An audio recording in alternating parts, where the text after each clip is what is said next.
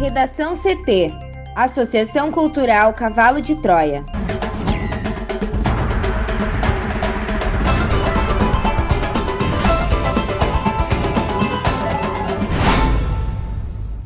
Agora, no Redação CT. Governo do Rio Grande do Sul protocola projeto de auxílio emergencial para setores afetados pela Covid-19.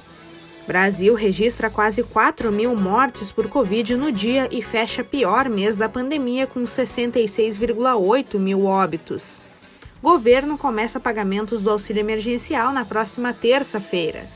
Vacina da Janssen contra a Covid é aprovada para uso emergencial no Brasil pela Anvisa.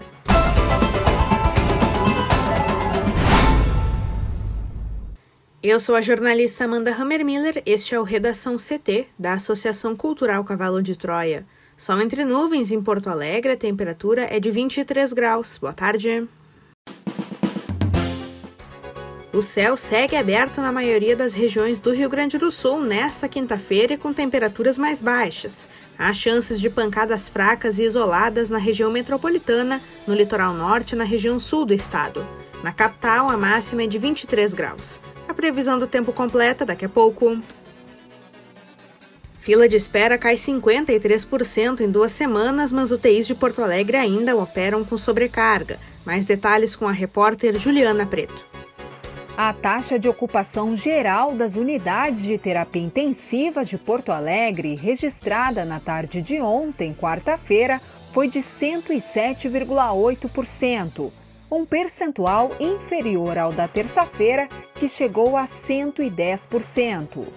Mas apesar da redução, a situação das UTIs ainda está bem distante da ideal, já que especialistas defendem que, para otimizar o fluxo de atendimento nessas alas, a ocupação não deve ser maior do que 85%. Com um sistema de atendimento colapsado, a demanda por leitos é maior do que a oferta disponível, o que acarreta na formação de filas de espera.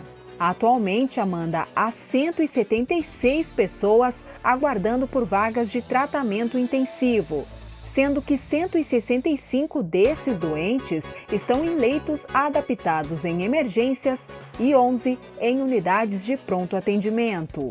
Na comparação com o cenário que era observado há duas semanas atrás, a fila de espera diminuiu 53%. De acordo com o painel mantido pela Secretaria Municipal de Saúde, dos 1.083 doentes em estado grave na capital, 789 têm diagnóstico confirmado para a Covid-19 e 46 são suspeitos de estarem com a doença. Nessa quarta, 11 instituições de saúde operavam com índices de ocupação acima de 100%. A taxa é mais alta nos hospitais Moinhos de Vento, com 159%, o Fêmea, com 150% e o Conceição, com 145,7%. Governo do Rio Grande do Sul protocola projeto de auxílio emergencial para setores afetados pela Covid-19. Thaís Uchoa. O governo do estado do Rio Grande do Sul protocolou nesta quarta-feira na Assembleia Legislativa o projeto de lei de auxílio emergencial a setores mais afetados pela pandemia. Uma das propostas institui o auxílio emergencial gaúcho, garantindo até 100 milhões de reais para repasses de caráter excepcional na forma de subsídio a trabalhadores que perderam emprego, empresas dos setores de alimentação e alojamento e mulheres chefes de família em situação de extrema pobreza. Pela proposta do auxílio emergencial gaúcho, os repasses seriam feitos em duas parcelas de R$ reais cada parcela para empresas do Simples e de 400 reais cada parcela para microempreendedores individuais, desempregados e mulheres chefes de família. As condições e os critérios a serem atendidos pelos futuros beneficiários, bem como a forma de pagamento de mais aspectos operacionais do subsídio, serão definidos em decreto após a aprovação do projeto. O objetivo, segundo as regras propostas, é atender até 96 mil beneficiários diretos, sendo 19 mil empresas gaúchas do Simples Nacional, pouco mais de 51 mil microempreendedores individuais, cerca de 17 mil pessoas desempregadas e 8.200 famílias em situação de vulnerabilidade. Na justificativa do projeto, o governo reforça que a escolha dos beneficiários se deve à perda de empregos formais registradas pelo setor de alojamento e de serviços de alimentação, a maior entre os agregados setoriais, com saldo negativo quase cinco vezes superior ao registrado no comércio. Dos quase 23 mil desligamentos líquidos registrados no setor de serviços, 17,5 mil são oriundos dos segmentos de alojamento e de serviços de alimentação. Esses dois chegaram ao fim de 2020 com redução de 16,5% do número de trabalhadores em relação ao observado no início de 2020. Para o Redação CT, Thaís Uchoa. O Brasil voltou a ter o seu pior dia da pandemia, com recorde de 3.950 mortes por Covid registradas nas últimas 24 horas, totalizando nesta quarta-feira 321.886 óbitos.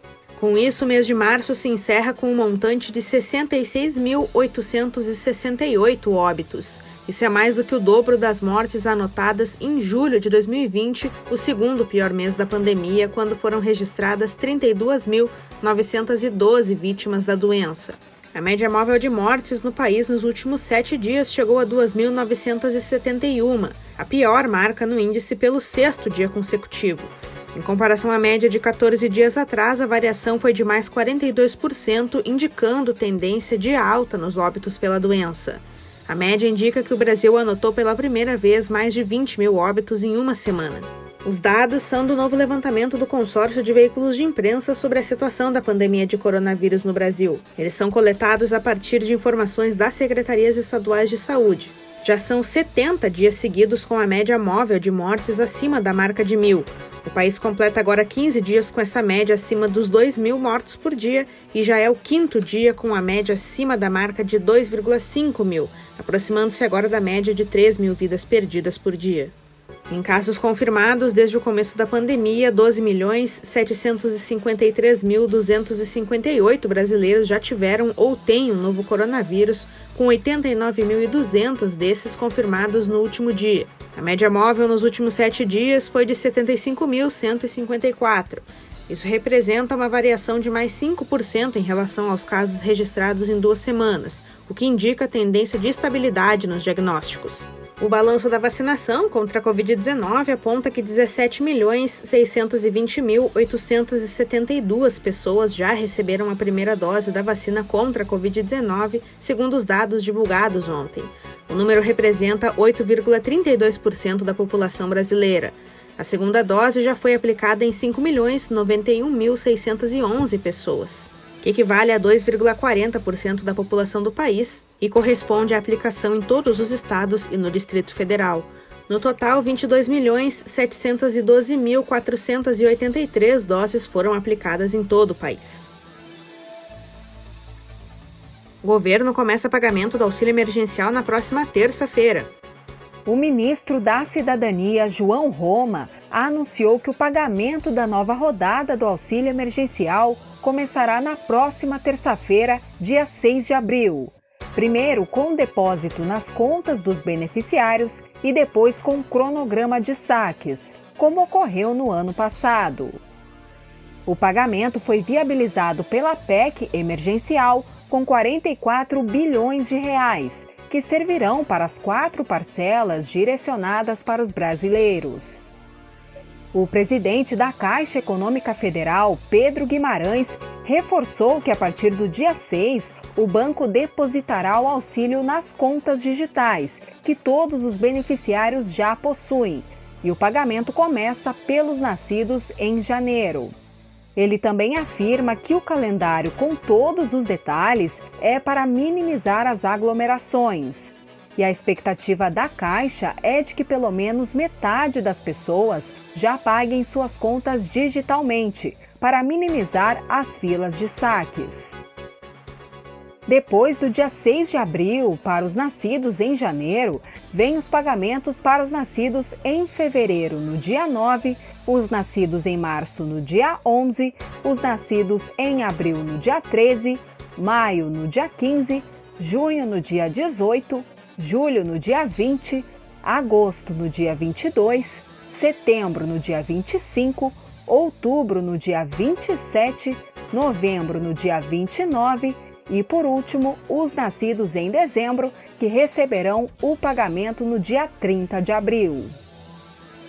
Relembrando que na nova rodada do auxílio, apenas uma pessoa por família poderá receber o benefício, que tem valores de 150 reais para famílias de uma só pessoa, 250 reais para famílias com mais de um integrante e 375 reais para mães que são as únicas provedoras do lar, pagos em quatro parcelas mensais. Apenas poderá receber os valores quem já era beneficiário do programa em dezembro de 2020. Em um decreto editado na semana passada, o governo reforçou a proibição à realização de novos pedidos do benefício por quem estava empregado até julho de 2020, quando o cadastro foi encerrado, mas foi demitido depois disso sem conseguir recolocação. O governo estima que 45,6 milhões de pessoas serão alcançadas pela nova rodada. O auxílio beneficia trabalhadores informais, microempreendedores individuais e desempregados que não estejam recebendo o seguro-desemprego, e também a renda familiar de até três salários mínimos ou de até meio salário mínimo por pessoa. Os beneficiários do Bolsa Família só receberão auxílio caso ele seja mais vantajoso do que o valor pago no programa regular. Para o Redação CT, Juliana Preto. A Agência Nacional de Vigilância Sanitária aprovou nesta quarta-feira o pedido de uso emergencial da vacina contra a Covid-19 da farmacêutica Janssen, a empresa do grupo Johnson Johnson. A aprovação foi unânime. Quatro diretores e o presidente da Anvisa foram favoráveis ao pedido. A vacina será importada, não há previsão de parceria para a produção nacional do imunizante. O laboratório solicitou o pedido de uso emergencial em 24 de março. Antes, em janeiro e fevereiro, a agência reguladora concedeu certificados de boas práticas de fabricação ao imunizante. No Brasil, duas vacinas já obtiveram um registro definitivo para aplicação na população: a da Pfizer e a da AstraZeneca Oxford. A Coronavac, em produção pelo Instituto Butantan, recebeu autorização para uso emergencial. Antes de a empresa entrar com pedido de uso emergencial, o Ministério da Saúde havia assinado o contrato com a Janssen com anúncio oficializado no dia 19 de março.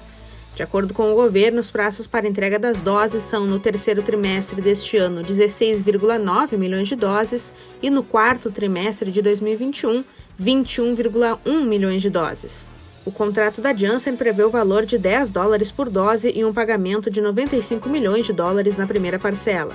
A aprovação emergencial foi concedida após análise dos documentos e também condicionada ao atendimento de pontos pendentes apontados pela Anvisa.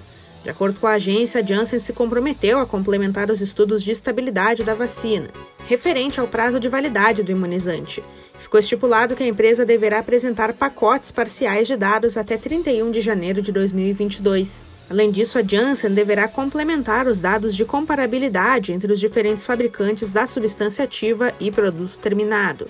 Essa complementação acontecerá em dois momentos, em 15 de abril e 31 de outubro deste ano.